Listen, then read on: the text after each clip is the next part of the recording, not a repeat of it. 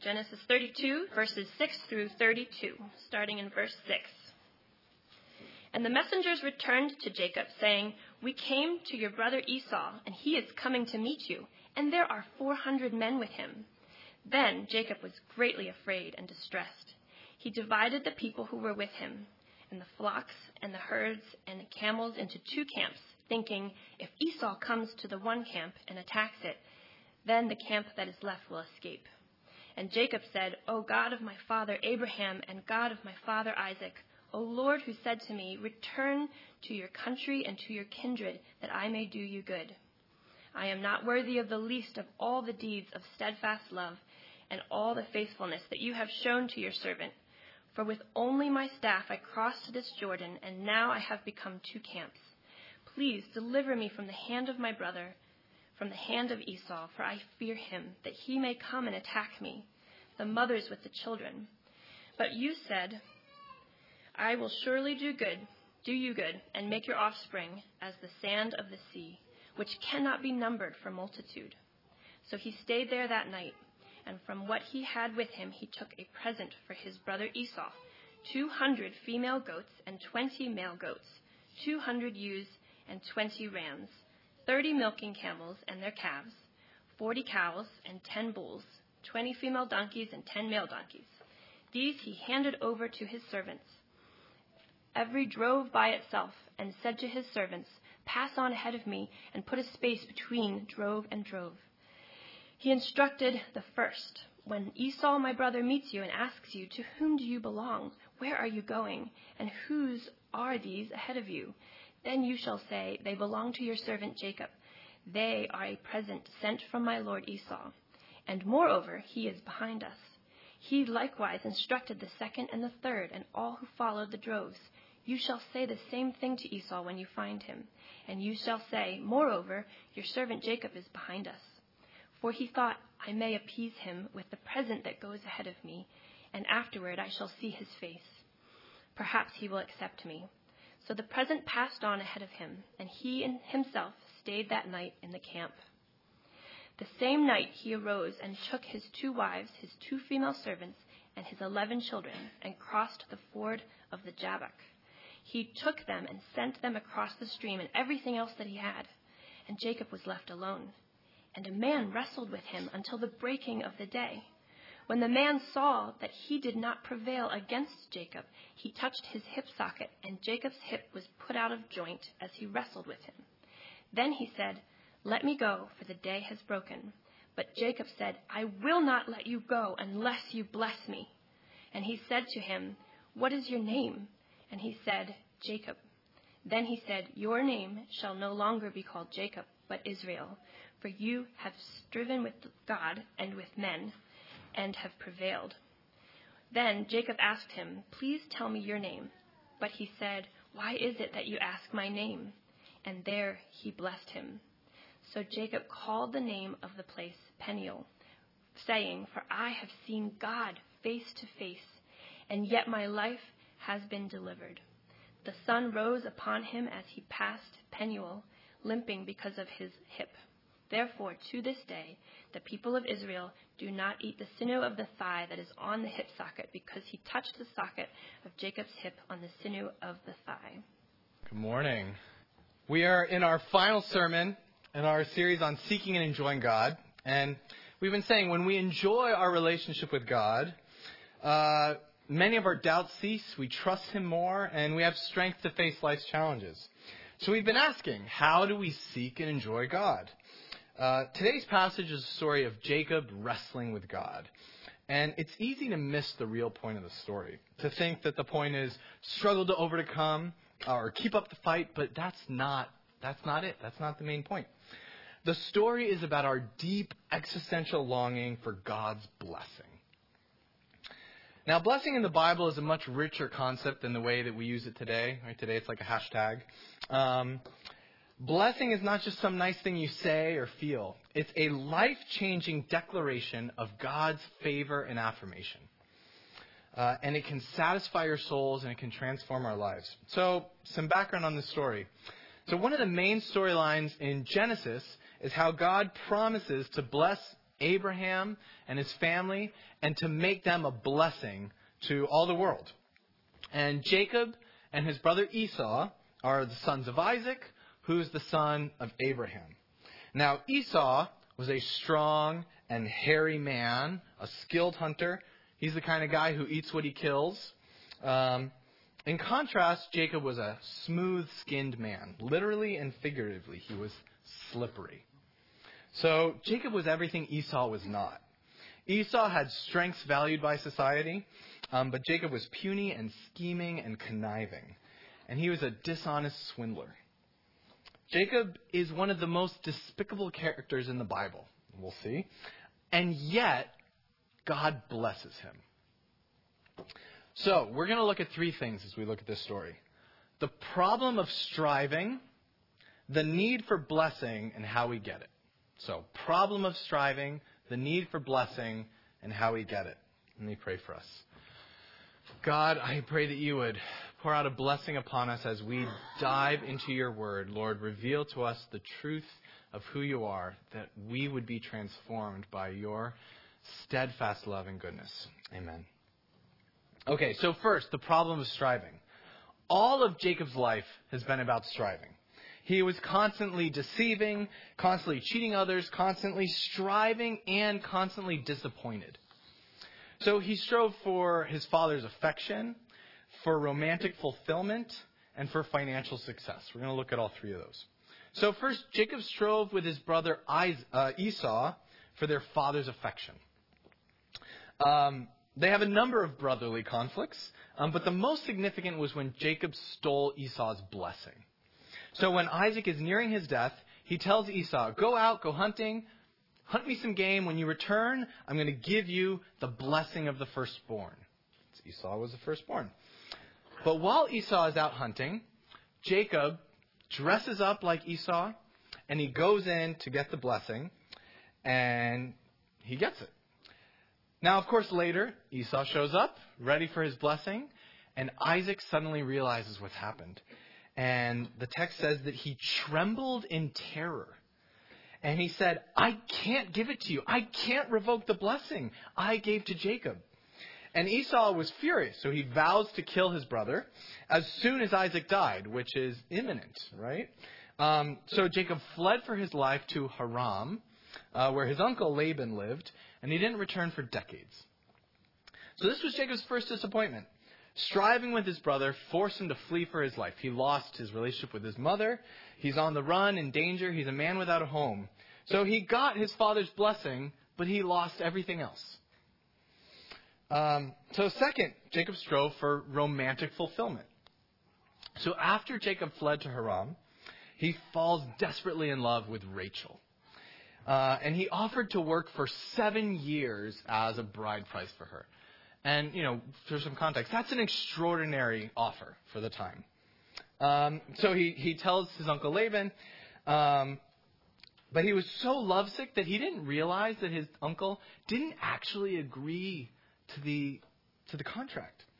Laban merely said, Well, it's better that I give her to you than to somebody else, which is not technically a yes.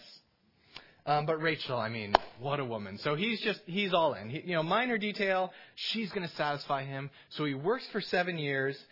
And after that seven years, it's time for Jacob to claim his bride. Right? This is what he's been waiting for. This is what he's been busting his back for. And, you know, it's dark at night, and the bride wears a veil, and Laban sends in the older daughter, Leah, who is not drop dead gorgeous like Rachel. But Jacob doesn't realize it's Leah. And the text reads When the morning came, behold, it was Leah. Now, behold, it was Leah. It's, that's more than a narrative description of what happened. Uh, there's one person who says that this is the biggest understatement in the whole Bible. Why? Okay, got some chuckles, so maybe you know where this is going. But let's let's look at what's going on. Jacob is looking for true love for Rachel to satisfy him. Right? She's gorgeous. And right, so this is it, right? He's thinking, I've got the thing that is going to complete me. I've got the most beautiful woman in the world. My life is right. But it's Leah. And you might think, well, yeah, exactly. That's the problem. He didn't get Rachel. But no. It turns out Rachel's going to let him down too. Because whatever we are searching for, whatever we are putting all our hopes on, it's always Leah. Okay? So eventually, Jacob does get Rachel as his wife. And at that point, his life is an even worse mess. Because now he has two wives. And this creates jealousy and strife between the two wives because there's one he loves and he hates the other. Right? And so, you know, every example of polygamy in the Bible only ever depicts chaos and destruction and bad stuff. So his family's a disaster, right? Not only that, right? He favors Rachel's child. So that poisons the whole family against Joseph. So they all hate each other, right? His whole family life is a, le- is a mess forever. Behold, it was Leah. And that's the biggest understatement in the Bible because we are all striving for something that we think will satisfy, but in the morning it is always Leah.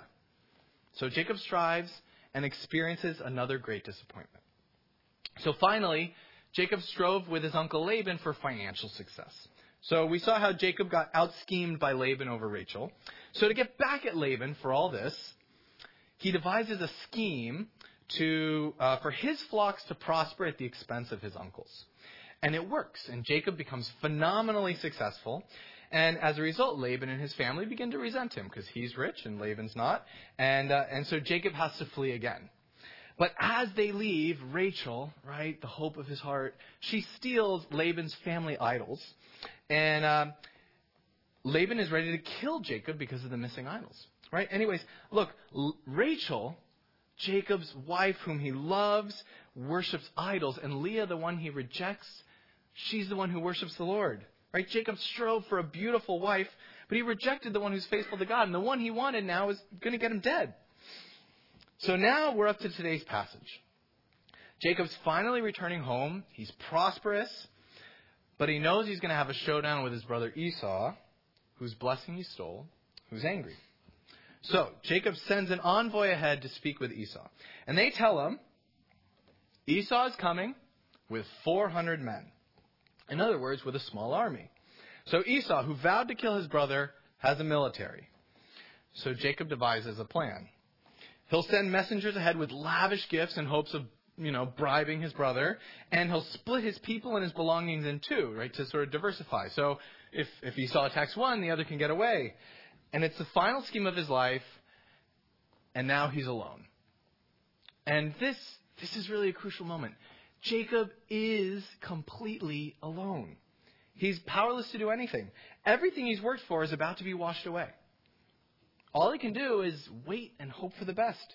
His family, his possessions, everything is about to get clobbered by his brother's army. All his striving is for naught. And look, Jacob has been completely successful in all his striving, right? He got his father's blessing. He got the beautiful wife he wanted. He earned himself financial wealth. But none of that is enough. He succeeded, but it's not enough. They mean nothing before this armed, angry brother of his. Have you ever been in the same position as Jacob? Right? Do you think career success will prevent illness? Or do you think having the right job or having a great body will ensure that your children don't screw up your, their lives? Will your reputation protect your family from disaster? Our achievements in life cannot ultimately save us. Not too long ago, I had an annual medical checkup, and you know they have you fill out these forms, and one of them is, "Are you depressed?" Like you know, 20 times. They're like, "What about now? How about now?" And um, it's like really clear. Um, that's what they wanted. And so I was chatting with the doctor. It was the first time I'd seen this, and he told me, "Yeah, you Williams professors must be really stressed out um, because there are a lot of you who are depressed and anxious." I was like, "Really?" I mean, I'm sure like HIPAA, he shouldn't have been saying any of this, but um, but then he said, "Well, you know, it's not so much people your age." It's it's people in their 50s. They're you know they're a mess. But he goes, anyways, you must have a lot of stress at work, huh? And uh, and I realized I was like, this has nothing to do with stress at work. Because if you're a professor at Williams in your 50s, you've made it. You have tenure, which means you can't be fired, so you have job security for life. You've basically reached your career climax, so there's no more striving to build up your reputation. There's no stress in your job. You've made it. So why would you be more depressed in your 50s than in your 30s.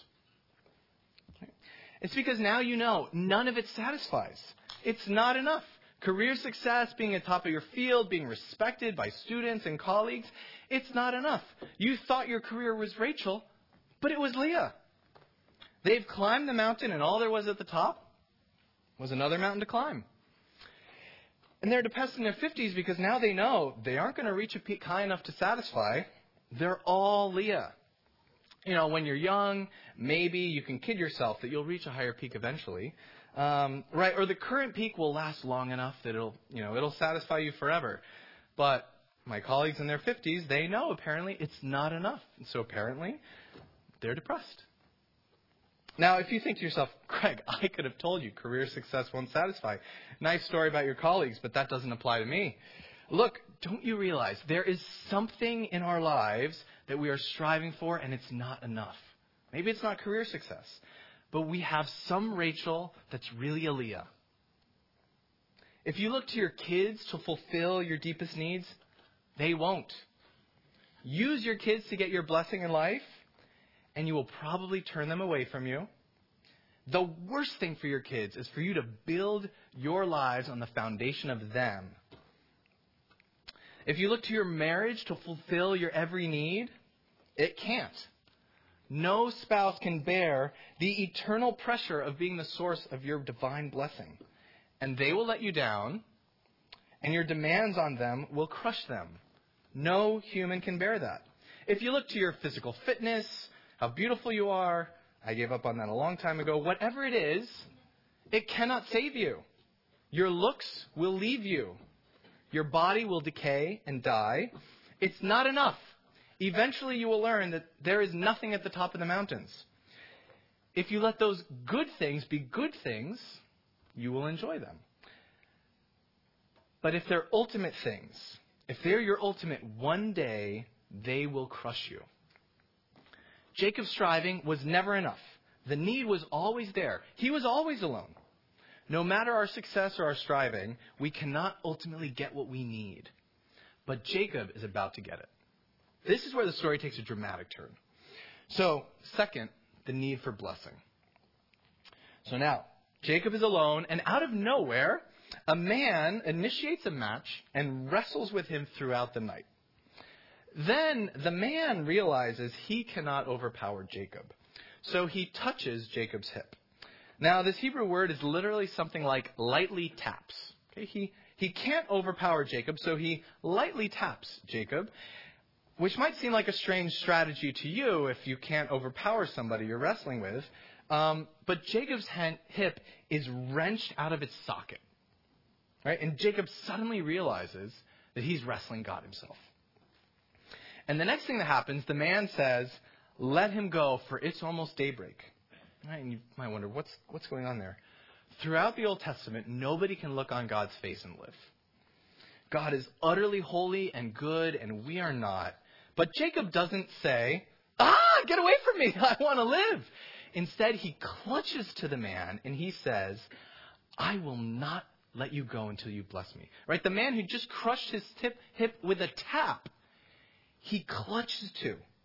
Right? He just had this man supernaturally wound him. If he looks on his face, he will die. And Jacob says, I will not go unless you bless me.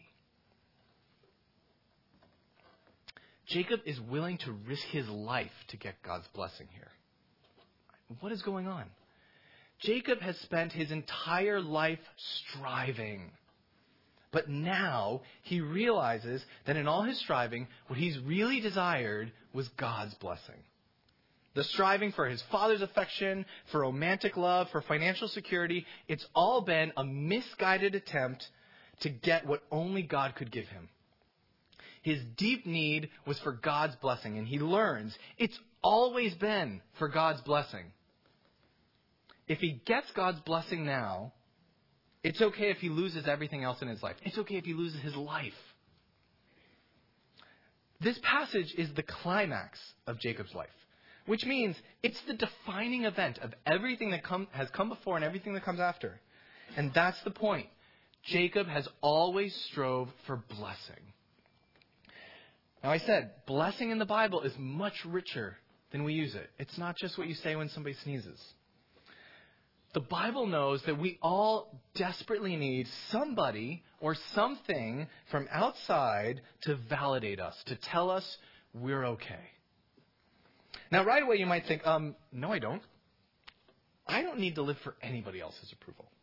Right? Because our society says what matters is what you think about yourself. Nobody can tell you how you ought to feel about you. You define who you are.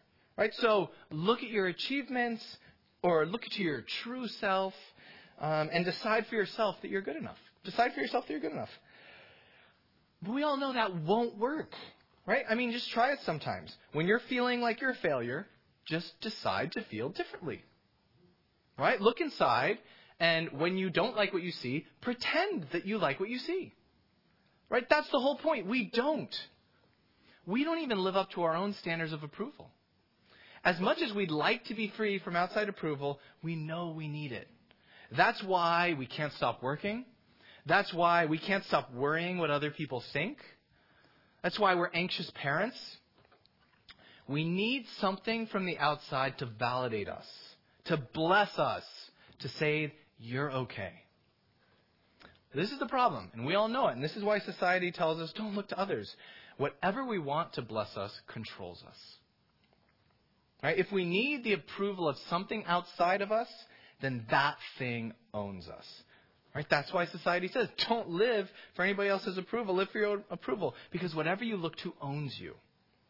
For example, if you live for your parents' approval, if you let their hopes and their dreams define you, then you will be dominated by their desires for you, and their expectations will crush you. Or if you live for your friends' approval, you won't be able to take criticism. You won't be able to tell them the truth when it hurts. You'll be constantly controlled by the crowd, swayed by your peers, and you'll get swallowed up in what others want for you. The problem is we do need external validation. We need approval from somewhere. We can't just manufacture it ourselves. But everywhere we look, it either oppresses us or leaves us empty. We need approval, but we need approval that will satisfy us and that won't oppress us. We need somebody greater than us and better than us to look down and say, You matter. You're good. Jacob wanted this so badly that he desired to hear his father's blessing even though it was all under false pretense.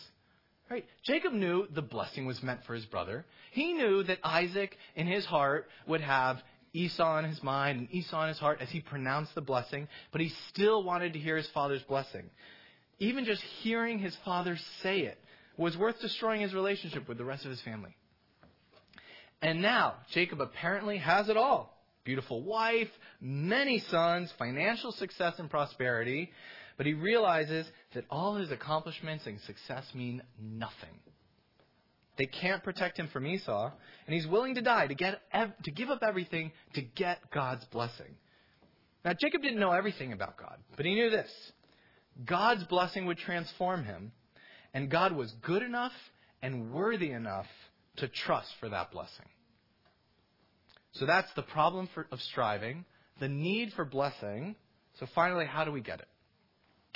Let's look at how Jacob got the blessing in this passage. So first, Jacob receives the blessing through his own weakness. So Jacob couldn't receive God's blessing until he was powerless. Right? He was completely alone as he waited for Esau, and then he was completely powerless after God, you know, supernaturally wrenches his hip. But, you know, you might wonder, why did God have to permanently injure Jacob in order to bless him? Why couldn't God just come down and say, Jacob, newsflash, you've been striving your whole life. In the process, you're creating a huge mess for your family, for everybody around you, all sorts of trouble. What you really need is my blessing. So just stop and here it is. Why couldn't God just do that? Right? Well, because that wouldn't have worked. We don't learn what we need in life just from being told and I'm giving you a sermon telling you what you need to do. You might need to know more than listen if you're going to be transformed. Um, we need to wrestle with God to truly encounter God. And when we really experience God, we will not be the same afterward. This encounter changed Jacob's life forever. A true encounter with the living, holy God will leave you limping somehow. If you encounter the real God, not the God of your imagination, you will be radically humbled and you will know your weakness. If you walk away thinking, I have something to offer to God, um, or thinking about your inner strength, you've missed God. You've encountered some fantasy. God will strengthen us in our weakness. God will heal us in our brokenness. And God will transform us, but only the real God, not just some God of our imagination. If we're going to be changed by God, we need to come in weakness and we need to be prepared to lose our spiritual bearings. And notice, Jacob receives a new name with his blessing. Jacob will now be called Israel, which means wrestles with God or strives with God. Right? God is giving Jacob a new story for his life. He's saying, Jacob, no longer is your story striving with men. It's not, to see, it's not defined by empty scheming and deceiving. You've struggled with God and with man, and you have overcome. Which is a very interesting statement if you think about it. I mean, ha- has he overcome in his striving? God is saying, Jacob, the rest of your life you will cease to strive with men, and your life will be defined by a close relationship, wrestling and clutching to me. So, first, Jacob receives this transforming blessing through weakness. But second, Jacob receives the blessing because God comes to him in weakness. Right? God voluntarily held himself back and came in weakness. Right? Notice the text says that God could not overpower Jacob. Right? I mean, I read that and I say, come on. God has infinite power, but he, he couldn't overcome Jacob as they wrestled. I mean, obviously, God could easily overpower him. In the text, God lightly taps him, and he's just wrenched apart. Right? God hold backs his power during the match. Right? If you think about wrestling, this means God did not lean his full weight on Jacob. Right? Why would God do that? I mean, if God came, if God hadn't come in weakness, if God came in all his power and might, this would be a very short story. I mean, how long do you think the match would last? And how many other injuries do you think Jacob might have received along the way? God had to hold back so that he could bless Jacob. But that still leaves a major problem. How could God bless Jacob? Right? We said, we saw, Jacob is one of the most despicable characters in the Bible. He's constantly swindling, constantly cheating. Uh, he's a horrible husband, a terrible father. There's not really a single admirable quality in Jacob's life that you see, except maybe this moment. And, you know, if you've learned to read the Bible as a book of people you should emulate, look at the story of Jacob. It's not primarily what the Bible's about. So, how could a holy God bless somebody like Jacob? Right? Jacob has done nothing to earn God's blessing. In fact, even before Jacob was born, God promised to bless Jacob. Before he was born, before he could do anything to earn it one way or another. So God's blessing was completely unearned. But still, I mean, how could God bless somebody like Jacob? You know, as Jacob says, you know, how can he see God face to face and yet his life was spared? The word for glory literally means weight. Now, God has infinite glory, infinite weight. How can Jacob possibly receive the infinite glory of God coming face to face with this infinite glory of God without being ended? I mean, forget Jacob. How can God bless us? I mean, because I look in my heart, like society tells me, and I see selfishness, I see pride, I see rage and anger, and you might not see it because I'm preaching, uh, you know, or I keep it in control most of the time, but it's there. And you see similar things too. And if you don't, you can ask your spouse or your sibling what they see. How can an infinitely good, infinitely glorious God bless us? Well, God could bless Jacob, and God can bless you because the Bible tells us there was a true and better Jacob, a true and better Israel, centuries later. God's true Israel, the ultimate son of Abraham, would come in Jesus. He would come vulnerable in weakness as a baby. God became so weak and vulnerable that he could be killed. And that true Israel, Jesus, would also wrestle with God. In the Garden of Gethsemane, Jesus stayed up all night wrestling in prayer. And, he, and as Jesus wrestled, asking for God's wrath to pass before him, he submitted to God's will. But God didn't hold back his weight with Jesus. At the cross, Jesus received the full weight of God's judgment in the ultimate unfair wrestling match. Because Jesus was wounded for our transgressions, he was crushed for our iniquities. He received the justice we deserve. Instead of a light tap, Jesus took the full blow of God's justice so that we could receive God's blessing. When Jesus cried out, Why have you forsaken me? Do you know what that meant? He lost God's face. In that moment, he lost God's blessing so that you and I would never. The Father turned his face away so that God would bless us as his children and never turn his face away from us. Jacob clung to God for his blessing at the risk of his life, but Jesus clung to the cross at the guaranteed cost. He knew that he would suffer far greater wounds than, you know, a hip injury. And still he stayed. And what held Jesus to the cross, it's not the nails. What held Jesus to the cross was his unflinching commitment to love you, to forgive you, to cleanse you, to bless you, and to buy that blessing for you, whatever it cost. In Israel, the blessing that the, that the, that the priests were instructed to give to the people was the Lord bless you and keep you. The Lord make his face to shine upon you and be gracious to you. The Lord lift his countenance upon you and give you peace. The hope of every Israelite was to look upon the face of God and to receive his face as peace and not to be destroyed. And they must have wondered for centuries how can that be? In Christ, we see how we can receive God's blessing. Our sins are forgiven, and when we see God face to face, we will not perish. But in Christ, we gaze upon the very face of God who gave himself for us, not to crush us, but to cherish us.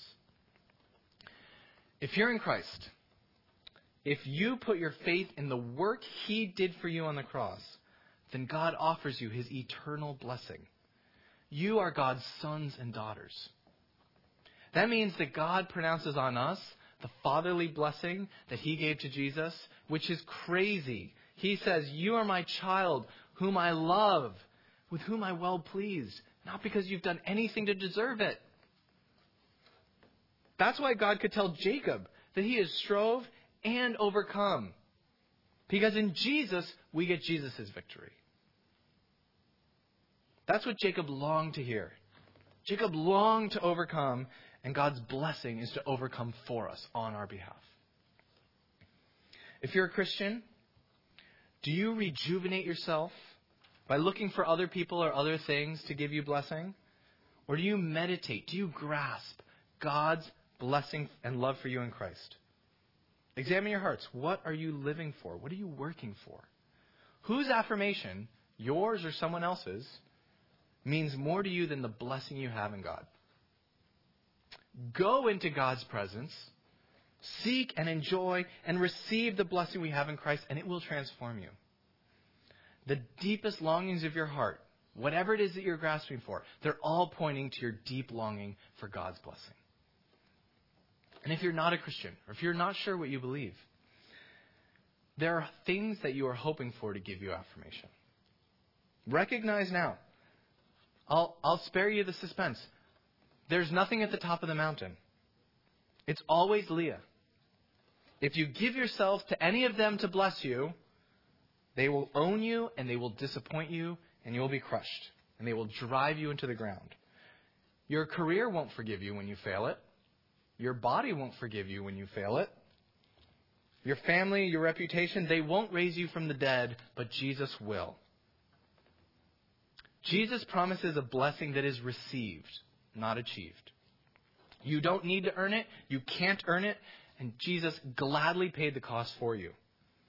Jesus is the only one that if you let him own you, if you submit to him, He will only ever lead you for your good, for your flourishing, for His glory.